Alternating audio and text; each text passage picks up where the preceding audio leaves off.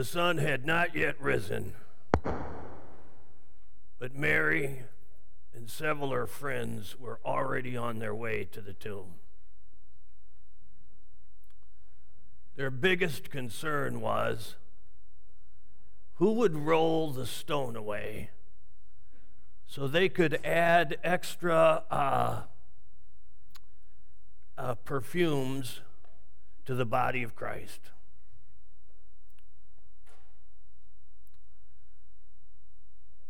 And as the sun rose and they entered the garden, Mary noticed that her problem was solved. The stone was rolled away. And she rushed quickly to the entrance of the tomb. And she was horrified. The body she expected to be lying on the bier wasn't there. But there were two young men in shining clothes. And they spoke to her. And they said, Why do you seek the living among the dead? He is not here. He has risen just as he said he would. We worship on Sunday instead of Saturday because our Lord Jesus Christ bodily rose from the tomb. And we celebrate his great victory over death. But one Sunday a year, we say, This is where we uh, recommit ourselves to follow the resurrected Christ better than we have ever followed him in the past. Our dear Heavenly Father, because you live, we also will live. I pray this morning that the majesty of Jesus Christ would be compelling to us. I pray that Easter would not just be a ritual but it would be a moment where we rethink uh, who Jesus Christ is to us. And we recommit ourselves to you in a meaningful and in a uh, uh, life enriching way. And I ask this all in Jesus' name. Amen. When I was a young man, I liked to read H. Rider Haggard uh, novels. Any any H. Rider Haggard people here? Oh, brother. well, you know him if you've if you know the story of King Solomon's mine. Uh, you know H. Rider Haggard. He wrote that. Uh, not nearly one of his best books, uh, but he, he did write that. He wrote about at, at, mostly about adventures to uh, a- Africa. And they weren't uh, travel logs, they were novels. Uh, he wrote about uh, uh, a man named Allan Quatermain who uh, traveled all over Africa and, and stayed in corrals and knew great tribal kings and, and he wrote about a mysterious woman named Ayesha, she who must be obeyed. Uh, I believe uh, there are Aishas in our church.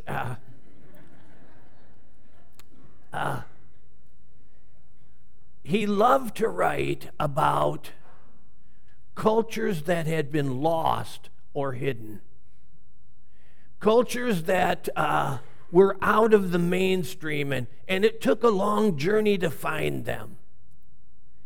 He loved to write about people with uh, hidden lives that were very different from our normal day to day living. And I have fallen asleep many nights, uh, lost somewhere in Africa in an H. Rider Haggard novel. The, the mystery and the hiddenness, it always fascinated me. But there is a hiddenness in Christianity that it's easy to overlook. There is a hiddenness and a mystery in Christianity that, if we're not careful, it will simply pass us by. We celebrate Easter universally now. But I'll tell you, the resurrection was hidden. The number of people who actually knew about the resurrection was very small. The message had to be spread over time. There was something hidden about Jesus Christ after the resurrection.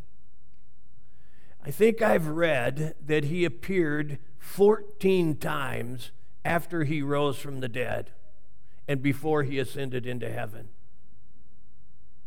There was something hidden about him. Uh, but Mary looked right at him and didn't recognize him. The men on the way to Emmaus, Emmaus, they had a conversation with him and didn't recognize him. He seemed to just mysteriously show up. They would be in the upper room, the door would be locked, and suddenly the resurrected Christ would be in the room. He met them by the Sea of Galilee.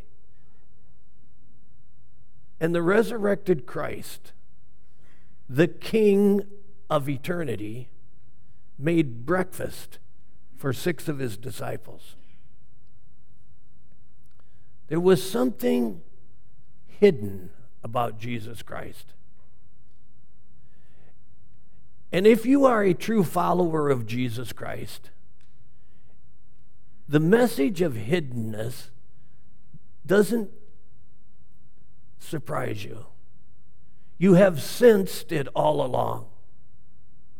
There are the externals of Christianity. There are the days like Easter and Christmas, and, and we have rituals that grow up around them. But if all you have is the external packaging of Easter and Christmas, and there isn't something vital and real and hidden, you've missed it. The hiddenness of our faith is what makes our faith the richest. Paul wanted us to understand that. And he wrote a letter to the church in Colossae, and he said this If then you have been raised with Christ, seek the things that are above, where Christ is, seated at the right hand of God. Set your minds on things that are above, and not on things that are on the earth. For you have died, and listen to this your life is hidden with Christ in God. When Christ, who is your life, appears, then you also will appear with him in glory. The essence of Christianity is the hiddenness of your personal relationship with Jesus Christ. Your life is hidden with Christ.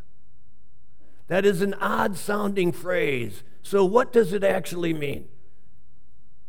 It means that we have a inner personal union with Christ.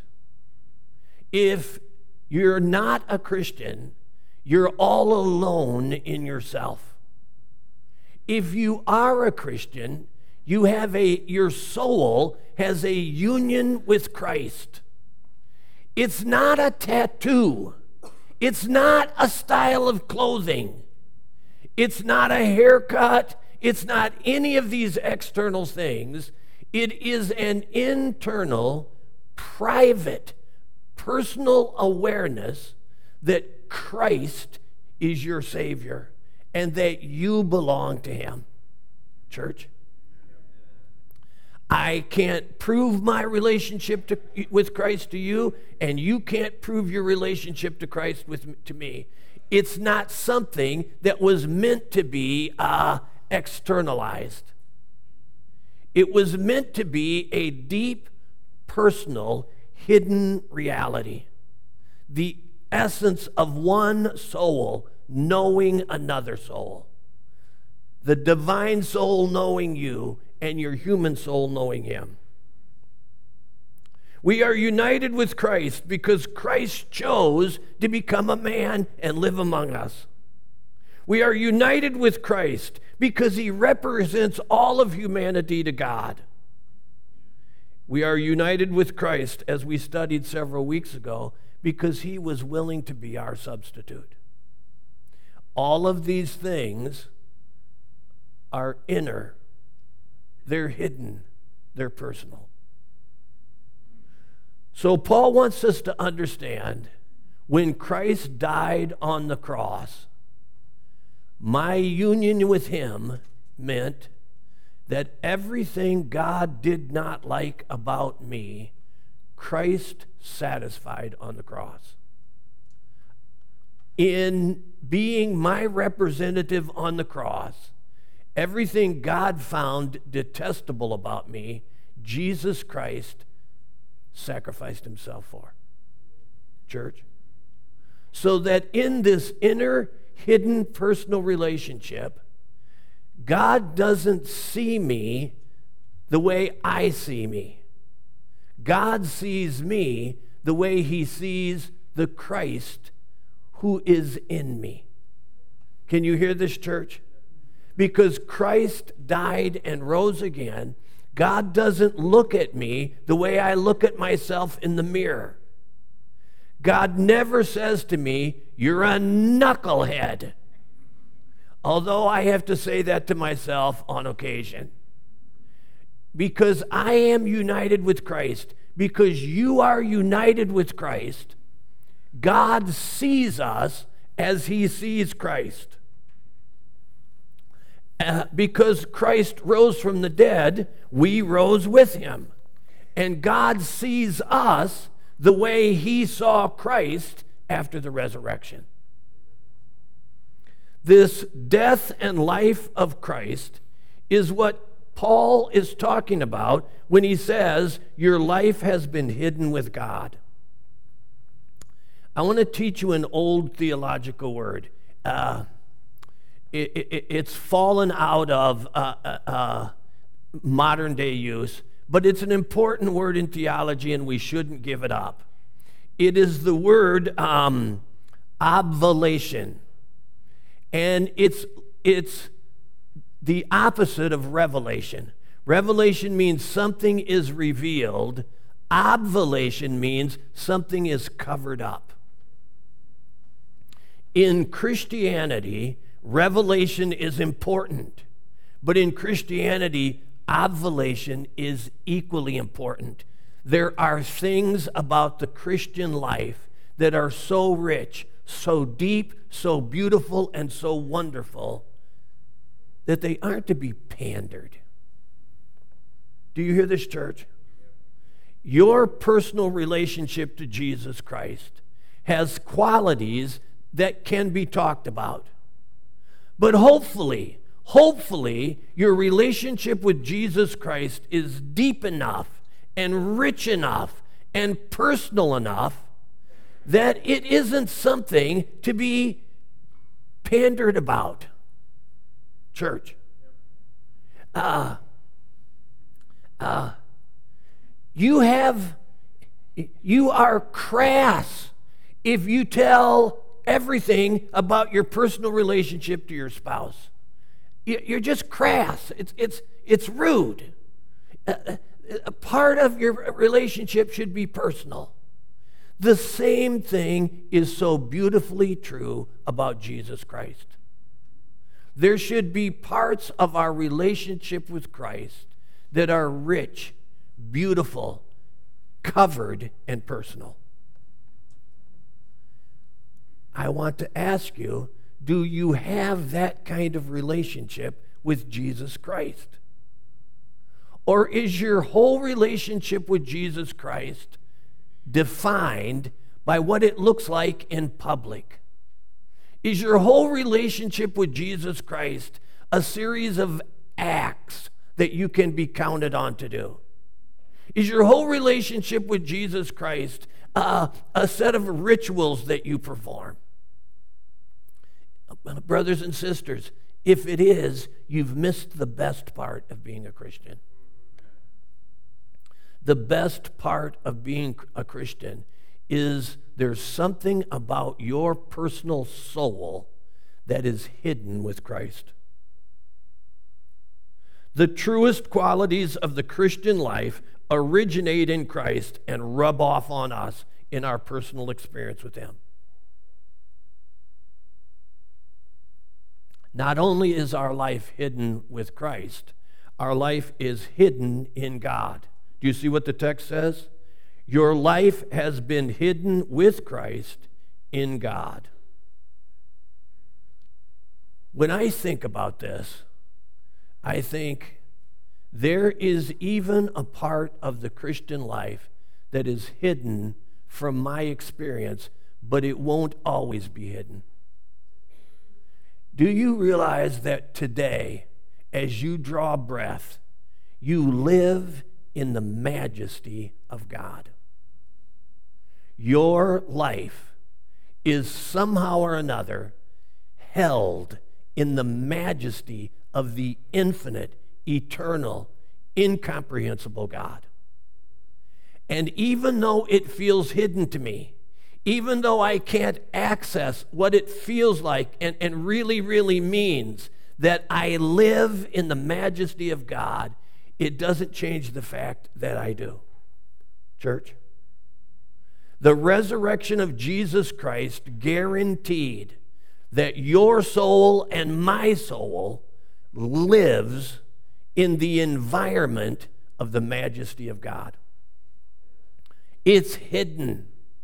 It, it's not easy to touch. It's not easy to access, but it doesn't change the reality of all. Church, I live in the Milky Way. But how I live in the Milky Way and how it affects me is largely a mystery, right? I can look out on a beautiful summer, day, beautiful summer day and I can see the great rift and I say, I live in the Milky Way. But all that is involved in that stays mysterious to me. It doesn't change the fact that I live in the Milky Way. Church? We live in the, in the environment of the majesty of God, even though it feels hidden from us. Paul said in verse 1 If then you are raised with Christ, you must seek the things that are above, where Christ is seated at the right hand of God. And you must think upon the things that are above and not the things that are upon the earth. How do I live this hidden life with God? How do I live it? Well, very first of all, I acknowledge that the resurrection of Christ changed my human nature. It connected me to the divine nature. Because Christ rose from the dead, it changed human nature. I just want to ask you if you had to write on a three by five note card, how does Easter really influence you? What might you write? If you had to fill out a questionnaire that said, How will Easter make you different next Wednesday than you were last Wednesday? What might you write? Are, are you feeling what I'm trying to say here this morning? If Easter doesn't have some influence on me, I'm missing something. If Easter doesn't in some way make me different, uh, uh, going to church on Easter is not much different than going to a baseball game. Do you understand me? Uh, it's meant to have a change on the person that I am. I'm supposed to be a better man because I have experienced the goodness of Jesus Christ on Easter Sunday. I'm supposed to love my wife more on Wednesday than I loved her last Wednesday because Christ has had an influence on me. I'm supposed to be quicker to forgive than I was last week because Christ has had an influence on me. My values are supposed to be lifted above this clay ball we live on. And I'm supposed to value things that have eternal value because Christ has had a living effect on me. I acknowledge the resurrection uh, uh, changed uh, what I'm seeking after in life. Don't seek the things that are on the earth, but the things that are above. This is easy to do. Without Jesus Christ, we tend to be selfishly ambitious. What's in it for me? What do I get out of this? Ah, but when Christ changes my soul, I start feeling like uh, it's not all about me. How well do I love the people around me? Church? I stop asking, what am I getting out of this? And I start saying, what am I contributing to this? When I set my things up, my mind on the things of the earth, I judge my life by my material wealth. I have this and this and this and this. But so and so has twice as much of this and twice as much of that, and they have a bigger boat and they park it at a better uh, marina. When Christ starts having an effect on me, I stop worrying about how much junk I'm accumulating in my garage, and I start asking myself, Am I rich toward God? Have I laid up for myself treasures in heaven where moth and rust corrupt and thieves break through and steal? Getting messages from my family.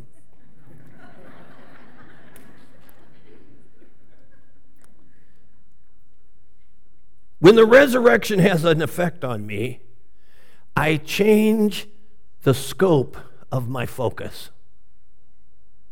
I stop focusing only on temporary things and I begin to ask eternal questions. Church? When was the last time you asked yourself the simple question, what will this mean to me one million years from today? Church? Because way too much stuff in our life won't mean anything to us a million years from today. But there are things that I do today that will still affect me a million years from now. Church? When my focus is on earthly things, I am content with the merely human. When my focus is on the things that are above, I start becoming more and more interested in the divine. When I focus on the earthly, all I worry about is the rule of flawed human beings. When my focus is on the things of above, I begin to know that there's somebody greater than any politician that'll ever show up in Washington. Church. Before some of you get carried away in this new election cycle, I want you to remember there is one who is greater than anyone who will ever be elected in Washington, and his name is the Lord Jesus Christ.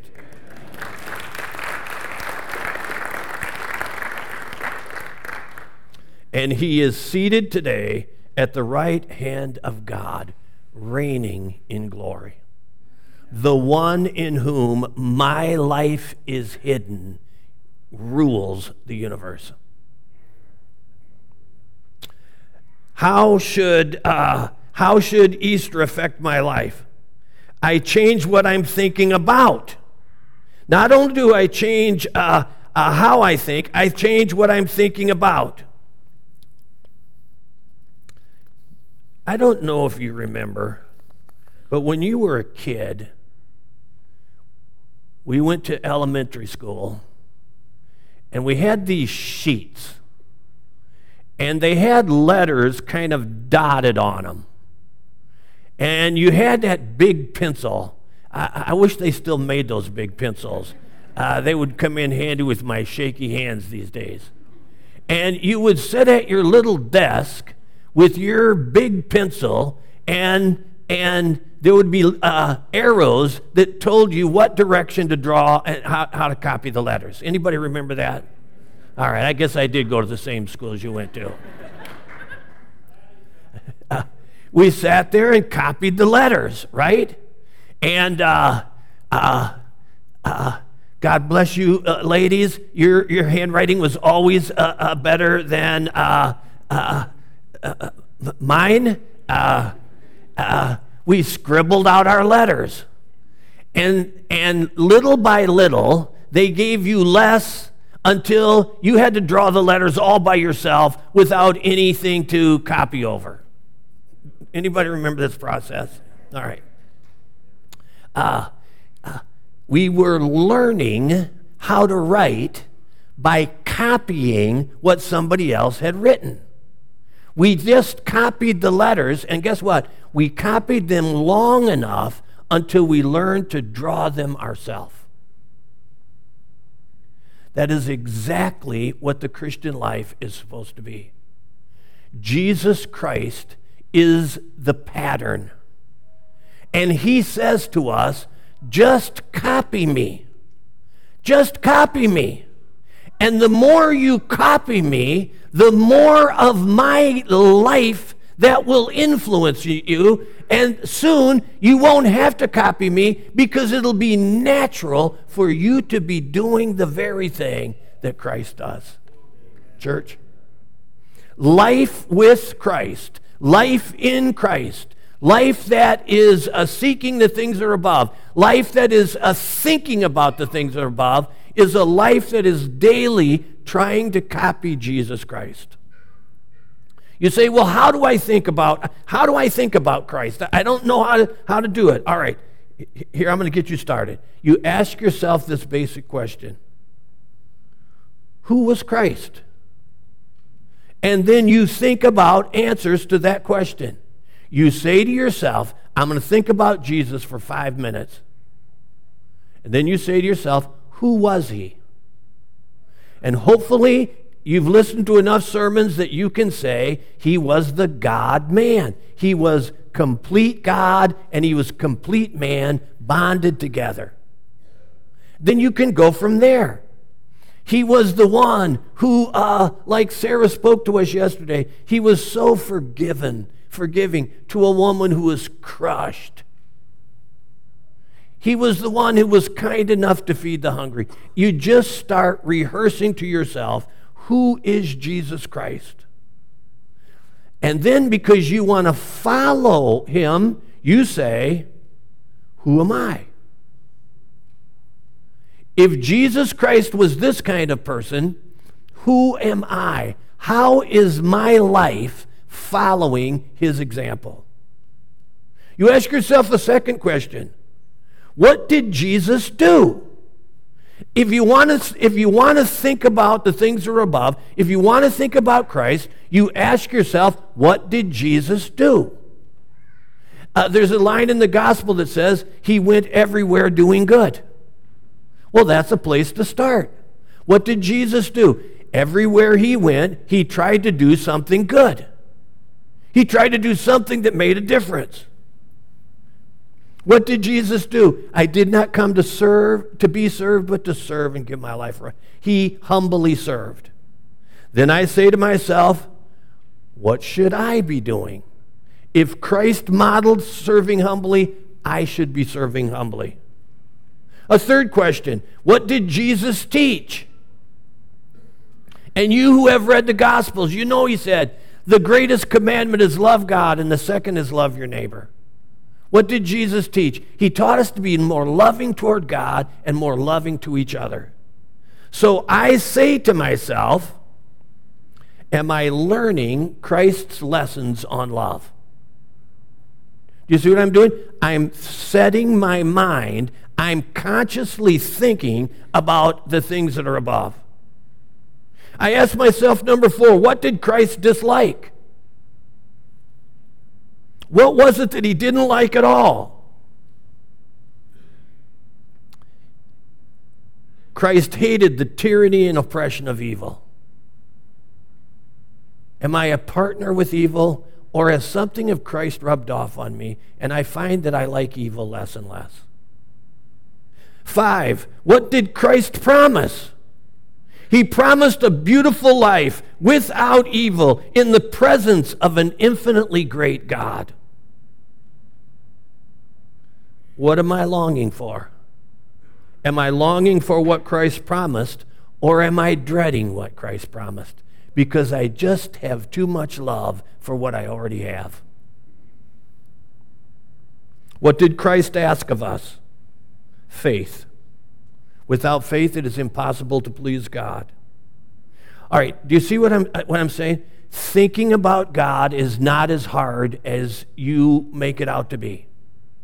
Uh, you can sit quietly whenever you would like, and you can simply say to yourself a few questions.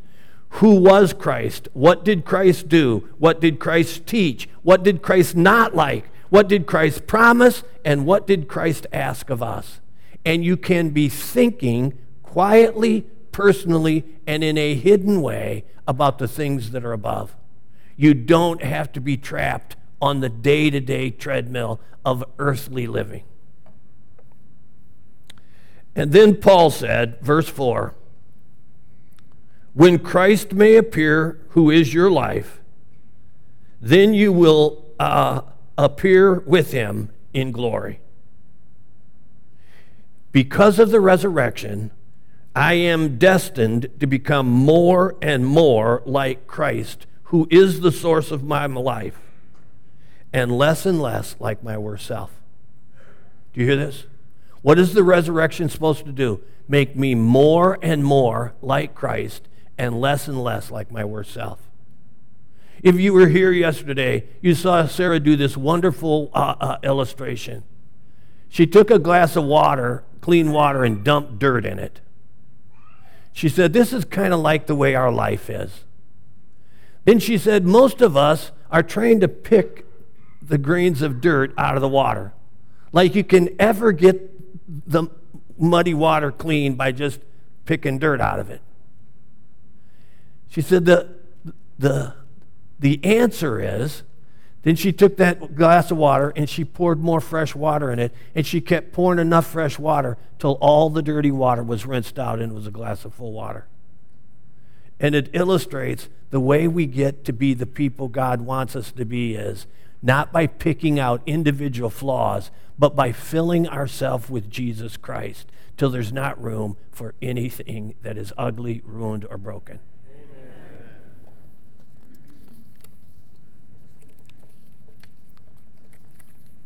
I'm destined to be like Jesus Christ. There is a hidden potential in me that you can't see. There is a hidden potential in you that others can't see. And that hidden potential means we are destined. It is our destiny, it is our fate. We were created to be more and more like Jesus Christ. Church, what does that mean? We're destined to be more wise, more holy, more free. It is our destiny to be more loving, gracious, and merciful. It is our destiny to be more patient, to be good, to be forgiving. Our destiny is glorious, blessed, and righteous. I could go on and on, but everything on the list is good. The list of my destiny to be like Jesus Christ, everything on it is good. And all that I have been that is disappointing to me and disappointing to God, it is destined to be washed away. Because Christ rose from the dead, I have a hidden life. And in that hidden life, there is an old man who is dying, and there is a new man that is taking his place. There is an old way of living that is passing away, and a new way of living that is becoming dominant. There is a new vision, a new hope, a new dream, because everything that Christ shares, he shares with us in this hidden personal relationship with him. When Christ ultimately reveals himself at the completion of history, our time of hiddenness will come to an end, and we will appear with him sharing his glory. Do you hear this? This hidden life is temporary. This inner personal quietness in the presence of God, it's temporary. Someday Christ will appear in majesty and glory. Someday Christ will make evident to all that he alone is a, a, majestic. Someday you and I will join every soul that ever lived, and we will bow our knee and we will confess that Jesus Christ is Lord to the glory of God the Father. Amen. And in that day, and in that day, all this quiet work that Christ has been doing within us, it will be completed. And we will be glorious like Jesus Christ. Easter makes it possible for me to be better than I ever imagined I could be. It is my destiny to be like Jesus Christ. It is my destiny to appear with him in glory. And it is your destiny also if you're trusting him as your Lord and Savior. Our dear Heavenly Father, I thank you for your genius. I do thank you for your genius. I pray that the mystery of the hiddenness would be powerful in our souls this morning. I pray that Easter would not just sweep by us, but it would have a uh, transforming effect. I pray, Heavenly Father, that that good work that you have begun in us you will make perfect until the day of Jesus Christ. And I pray that everyone who's here this morning and everyone who's watching online, they would sense your call for that hidden relationship with Christ, and you would transform all of us into your likeness. In Christ's name, amen. amen.